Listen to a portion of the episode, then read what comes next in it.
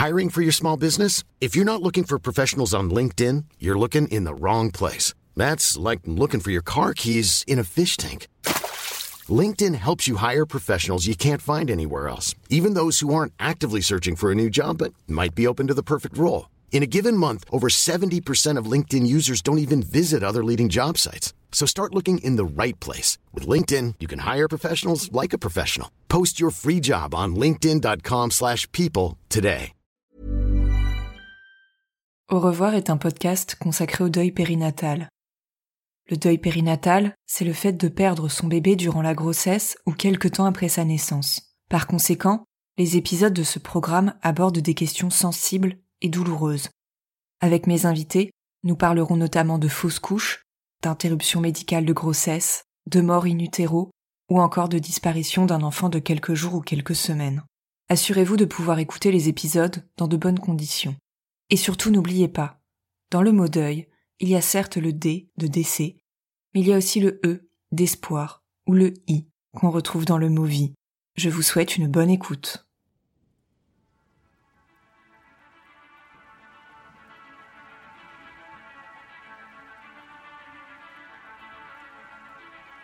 Se remettre de ce chagrin, se remettre de cette douleur, c'est pouvoir tout affronter. Tu m'as permis de comprendre que j'étais invincible, victorieuse, quelle que soit l'issue. Je suis armée jusqu'aux dents, sous mon sein, une grenade. Ces mots, ce sont ceux que Clara Luciani prononce dans Sainte Victoire, un morceau puissant, extrait de son album éponyme sorti en avril 2018. Je pourrais bien vous citer d'autres morceaux qui m'ont fait un bien fou parce qu'ils dégageaient une énergie réparatrice ou faisaient écho à de beaux instants de ma vie. Je pense notamment à la chanson Space Oddity de David Bowie qui m'a suivi pendant des années en sous-marin et qui a fini par s'imposer durablement dans mon esprit à l'occasion d'une séance au cinéma quelques jours avant mon premier accouchement. Mais si j'ai choisi Sainte Victoire en préambule de ce premier épisode, c'est parce que ce morceau est capable, je pense, de parler à tout à chacun. Et surtout, il a cette faculté de nous projeter vers l'avant, vers l'avenir, avec une note positive. Ce qui ne nous tue pas nous rend plus forts, entend-on souvent. Cette remarque un peu terre-à-terre qui est bien souvent lancée à la va-vite peut nous laisser très très incrédules quand on est confronté à un deuil périnatal. Franchement, j'étais incapable de l'entendre quelques semaines après avoir perdu mon premier bébé, et c'était même complètement inaudible. Qui pourrait me dire ce qu'il y a de positif à perdre un enfant, à vivre un accouchement sans le porter vivant dans ses bras sans même avoir entendu un seul de ses cris? Sortir grandi d'un tel deuil, ce serait possible? Je ne vous le cache pas, ça a été long mais l'idée a fait son chemin et ce morceau de Clara Luciani m'a beaucoup aidé. Cinq mois après mon accouchement, à la faveur d'un trajet sur les routes bretonnes, mon ami Thomas m'a fait découvrir cette sainte victoire. Et je me souviens qu'il m'a dit, dans la voiture, écoute bien les paroles. Je ne sais pas à quoi il pensait précisément à ce moment-là, s'il pensait à un deuil périnatal ou, ou à autre chose, mais ce fut une révélation. C'est comme si une meilleure version de moi-même exprimée avec poésie ardeur et détermination ce fameux adage Ce qui ne nous tue pas nous rend plus forts. D'un coup, ça prenait du sens. Se remettons jamais de ce chagrin? Je ne vais l'apprendre à personne.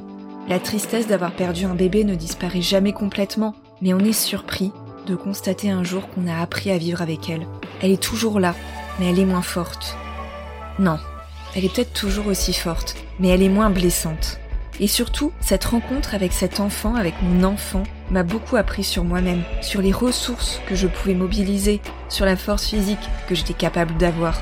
Cette rencontre m'a aidé à hiérarchiser mes priorités. Cette rencontre a permis de révéler la sensibilité de certains de mes proches, de renforcer des amitiés. Alors toi, petite fille que j'ai portée dans mon ventre, dans mes bras. Toi, petite fille à qui j'ai dû faire des au revoir et que je porte pour toujours dans mon cœur, je te le dis, tu m'as permis de comprendre que j'étais invincible, victorieuse, quelle que soit l'issue.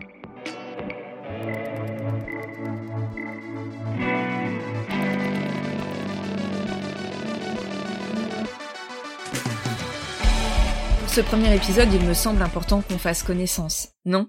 Alors voilà, je m'appelle Sophie de Chivray et c'est ma voix que vous allez entendre dans ce nouveau podcast. La voix d'une femme trentenaire, féministe, mère d'un bébé parti trop vite, mère de jumelles, amoureuse, ancienne journaliste et ex-thésarde en histoire. Ça fait beaucoup de choses, oui, mais c'est tout ça qui m'a forgé, qui fait que je suis moi, et qui m'a amené à développer ce programme pour évoquer le deuil périnatal. Je ne pourrais pas vous dire avec certitude si j'ai fait mon deuil, selon l'expression consacrée qui veut peut-être pas dire grand chose en fait. En revanche, je peux vous dire à quel moment cette tristesse intense, cette impression que tout nous échappe et nous amène à glisser vers le fond a débuté. C'était en 2017. Pourtant, tout avait plutôt pas mal commencé.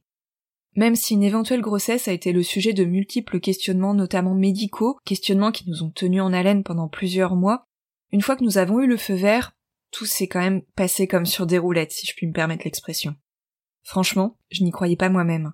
Durant le premier trimestre, j'avais des craintes. Une échographie précoce a pu confirmer qu'il n'y avait ni œuf clair, ni grossesse extra-utérine. Les semaines suivantes ont peu à peu écarté la peur de la fausse couche précoce. Notre petite fille allait bien, elle grandissait bien, c'était parfait, elle était parfaite. J'avais l'impression que s'ouvrait devant moi l'autoroute de la grossesse sans encombre. Et puis un jour, pendant le second trimestre, les mots dont on se souviendra toute notre vie. Des mots prononcés à l'occasion d'une échographie. Il y a un problème. Des rendez-vous dans les jours, dans les semaines qui ont suivi, ont confirmé que le problème était grave, extrêmement grave. Avec mon mari, nous avons donc pris la décision d'avoir recours à une interruption médicale de grossesse, ce qu'on appelle une IMG. Cette décision, nous l'avons prise à deux, main dans la main. Il n'y a pas eu de débat. Nous étions heureusement sur la même longueur d'onde.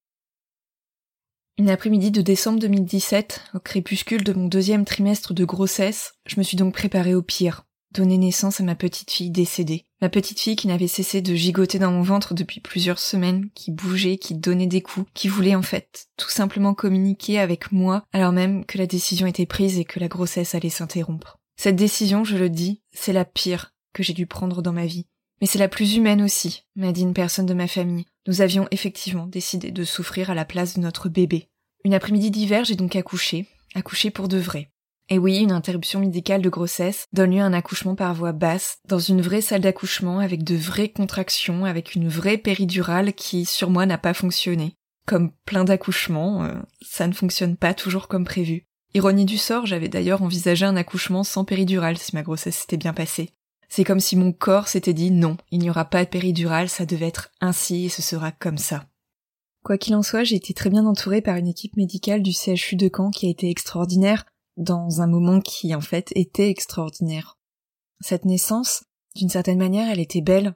C'est un beau souvenir que j'ai.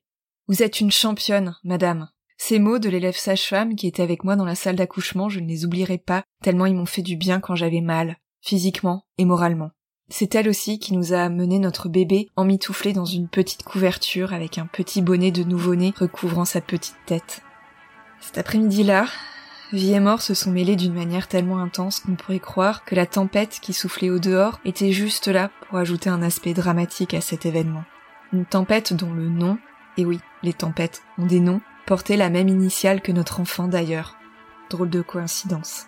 Cet après-midi-là de décembre, mon cœur était brisé, mon corps, mon ventre était vide, et mes bras ils étaient remplis de la présence de ce petit bébé mort la présence-absence, en fait, de mon bébé, à qui j'ai dit bonjour et au revoir, à qui nous avons dit bonjour et au revoir en l'espace de quelques minutes. Ce podcast, j'ai donc décidé de le nommer au revoir. Ce mot, je le vois comme un dénominateur commun à toutes les personnes qui traversent cette épreuve, qu'elles l'aient prononcé, écrit, pensé. Il a fallu dire au revoir à cette grossesse, quel que soit le terme où on en était. Dire au revoir à ce bébé qui était en nous pendant quelques semaines, quelques mois, parfois deux mois, trois mois, six mois, neuf mois. Dire au revoir à ce petit garçon ou cette petite fille de quelques jours. Dire au revoir à tous ces projets d'avenir, toutes ces projections qu'on a construits parfois seuls, souvent à deux. Dire littéralement au revoir à cet enfant que l'on a pu parfois tenir dans nos bras.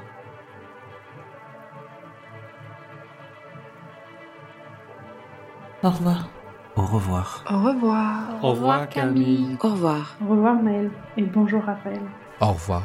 Au revoir Mickey. Au revoir Salim. Au revoir Gabriel. Au revoir Angelina. Au revoir Cison.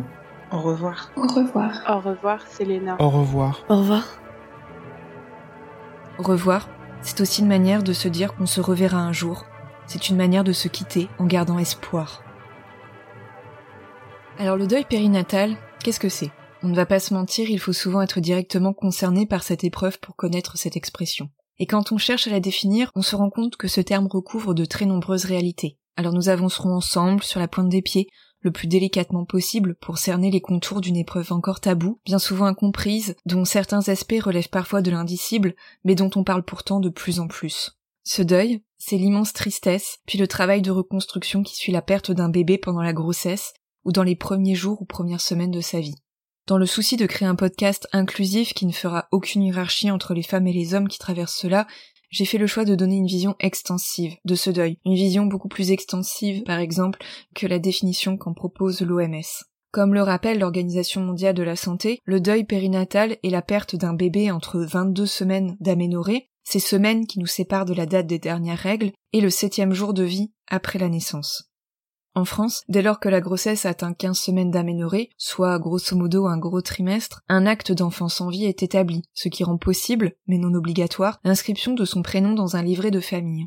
Mais refuser ce terme de deuil périnatal aux personnes qui vivent un arrêt de grossesse 3, 4, 10 semaines après avoir eu la confirmation qu'elles allaient avoir un bébé, c'est pas un peu violent?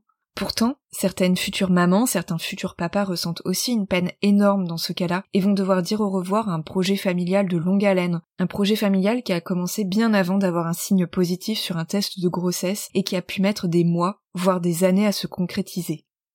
Par ailleurs, combien de femmes, combien d'hommes sont concernés par le deuil périnatal? Il est impossible de connaître véritablement l'ampleur du phénomène. Quelques chiffres nous mettent sur la piste. Bien souvent, on lit dans des articles qu'une femme sur quatre connaîtra une fausse couche dans sa vie. Parfois, c'est plutôt une grossesse sur quatre qui se termine par une fausse couche, ce qui ne veut plus vraiment dire la même chose. Combien de couples en effet sont confrontés à des fausses couches à répétition alors que d'autres ne sauront jamais ce que c'est? Plus largement, on estime en France que 7000 familles en moyenne sont touchées tous les ans par un deuil périnatal. Mais derrière cette donnée statistique, il y a des expériences parfois très différentes. Et vous savez quoi? On va laisser tomber ces chiffres pour aller à la rencontre de celles et ceux qui vivent ce deuil, cette perte, ce déchirement, et celles et ceux qui l'accompagnent dans le cadre de leur profession ou de leur activité bénévole. Grâce à des témoignages de parents, nous découvrirons toutes les facettes de cette expérience, de la plus triste à la plus belle, de la plus sombre à la plus positive. Il y sera question de résilience, de reconstruction, d'amitié, de relations amoureuses qui se sont renforcées, qui se sont bâties dans la douleur, de petites attentions qui réconfortent, de grossesse d'après, de fratrie, de voyages, de tatouages, de photographies, de projets un peu fous pour aller mieux. Pour autant, il n'est pas question de passer sous silence la souffrance, qu'elle soit physique, morale, émotionnelle, la tristesse, l'épuisement, la culpabilité, les congés maternité sans bébé, les relations amicales, familiales, amoureuses qui se sont distendues, ou les petites phrases qui font mal, les annonces de grossesse bancales et maladroites. Alors oui, on peut aller mieux, mais ça demande du temps, et ça serait mensonger de penser que ça se fait en un claquement de doigts. Cela reviendrait à masquer le deuil, à rendre tabou les épreuves que des femmes, des couples ont vécues ou vivent en ce moment. Les arrêts de grossesse liés à ce qu'on appelle communément et violemment les fausses couches, les interruptions médicales de grossesse, les morts in utero, les accouchements pendant le confinement, les décès de bébés qui viennent à peine de naître mais que personne, mis à part des soignants et des soignantes et les parents ont vu. Mon projet est de lever le voile sur le deuil périnatal, à la suite d'autres magnifiques podcasts qui ont choisi d'y consacrer un ou plusieurs épisodes et qui ont à leur manière tracé la voie. Plusieurs mois après avoir dit au revoir ma fille, j'ai eu besoin d'écouter des témoignages qui entraient en résonance avec ce que j'ai vécu. Et je tiens tout particulièrement à remercier Clémentine Gallet qui a fait du deuil périnatal un sujet régulier de son podcast Bliss. Alors qu'on a l'impression, lorsque l'on perd un bébé, de passer du statut de femme enceinte future maman à rien du tout, quel bien ça fait d'entendre parler de ce type d'épreuve dans un podcast sur la maternité. Il n'y a hélas pas de remède miracle pour se remettre de la perte d'un bébé, mais au revoir, je l'espère, permettra de livrer quelques clés pour aider les parents. S'il y a bien une chose qui m'a marqué pendant mes années de recherche en histoire du genre, en histoire de l'enfance et de la famille, c'est que la plus petite anecdote d'une personne, aussi singulière soit-elle, peut entrer en résonance avec de nombreux parcours et dire énormément de la manière dont on perçoit tel ou tel phénomène. Eh bien, en menant mes premières interviews, en parlant avec des personnes concernées par le deuil périnatal, je me suis rendu compte à quel point, malgré nos parcours différents, nous avons des souffrances, des motifs de tristesse, mais aussi des motifs d'espoir et des manières de nous reconstruire en commun. Derrière les témoignages, il y a des petites histoires, il y a quelque chose qui, j'en suis sûre, va parler à chacun et chacune d'entre vous. Ce projet s'adresse également à toutes les personnes confrontées au deuil périnatal d'un ou d'une proche, ou d'un ou d'une amie, personne qui serait soucieuse d'aider les parents endeuillés à traverser ce moment si intense et si délicat. Mon amie Elisa, avec qui je discutais de ce projet, m'a confié il y a quelques jours qu'elle s'était trouvée sacrément démunie lorsqu'elle avait appris que ma grossesse allait s'arrêter. Je n'arrivais pas à trouver les mots, j'avais trop peur d'être maladroite, m'a-t-elle expliqué. Pour être honnête, jamais je ne pensais être à ce point malmenée en voulant devenir mère. Deux ans, deux ans et demi, je me suis retrouvée plusieurs fois sur la brèche, mais je ne suis jamais tombée, jamais tombée complètement en tout cas, grâce à des oreilles attentives, des bras aimants qui m'ont rattrapée, et des mots d'encouragement et de soutien. Aujourd'hui, je suis aussi la maman de petites jumelles guerrières, des petites jumelles nées très grandes prématurées. Avant d'accoucher, je vous cache pas que tout était incertain, que le ciel allait encore une fois nous tomber sur la tête. Mais il y a eu un signe, et ce signe, j'ai décidé d'en faire une force. Il y avait un poste de radio qui diffusait la musique, et vous savez quoi, c'était encore une fois Clara Luciani. Cette fois-ci, nous étions en février 2019. Est-ce que vous vous souvenez des derniers mots de la chanson que je cite au tout début de l'épisode? Elle dit ⁇ Sous mon sein, une grenade ⁇ Eh bien, c'était de cette grenade dont il s'agissait encore une fois. J'étais dans la salle d'accouchement dans laquelle j'ai rencontré ma première petite fille et où je m'apprêtais à rencontrer les deux suivantes. La boucle était bouclée. Je me suis dit, là, il faut que je sois invincible victorieuse, quelle que soit l'issue. Et c'est donc sous le patronage de la Sainte Victoire de Clara Luciani que j'ai donné naissance à mes bébés de moins d'un kilo. Aujourd'hui, Anouk et Suzanne ont 18 mois, elles ont plutôt bien grossi et elles sont plus vivantes que jamais. C'est aussi pour elles que je fais ce podcast, mais ça, je crois que c'est une autre histoire.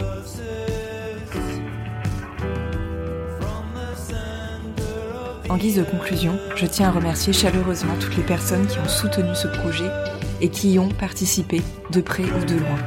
Merci à toi, Baptiste. Merci à tous les parents qui ont enregistré un au revoir. Merci à Anna et Mintri, parents de Camille. Merci à Chloé, maman de Gabriel.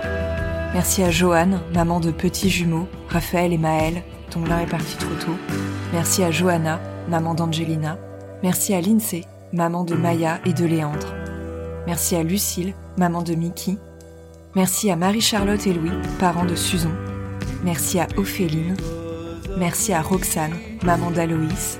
Merci à Sandrine, maman de la petite C.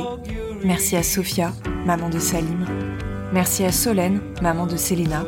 Et merci à Alexis, Elisa, Thomas et Vanessa qui ont enregistré un au revoir pour rendre hommage au bébé parti trop vite. Un grand merci également à Gildas et Gwendal du groupe Portiedine pour les magnifiques morceaux de leur album Ancient Majesty, dont les extraits ont accompagné cet épisode. Merci à celles et ceux qui ont été partants et partantes pour enregistrer des interviews avec moi alors qu'aucun épisode était encore en ligne. Merci du fond du cœur pour votre confiance. Un grand merci également au CHU de Caen.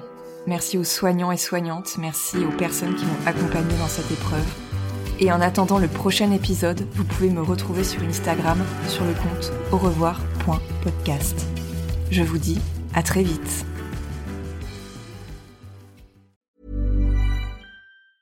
Mom deserves the best, and there's no better place to shop for Mother's Day than Whole Foods Market. They're your destination for unbeatable savings, from premium gifts to show-stopping flowers and irresistible desserts. Start by saving 33% with Prime on all body care and candles. Then get a 15-stem bunch of tulips for just $9.99 each with Prime. Round out Mom's menu with festive rosé, irresistible berry chantilly cake, and more special treats. Come celebrate Mother's Day at Whole Foods Market.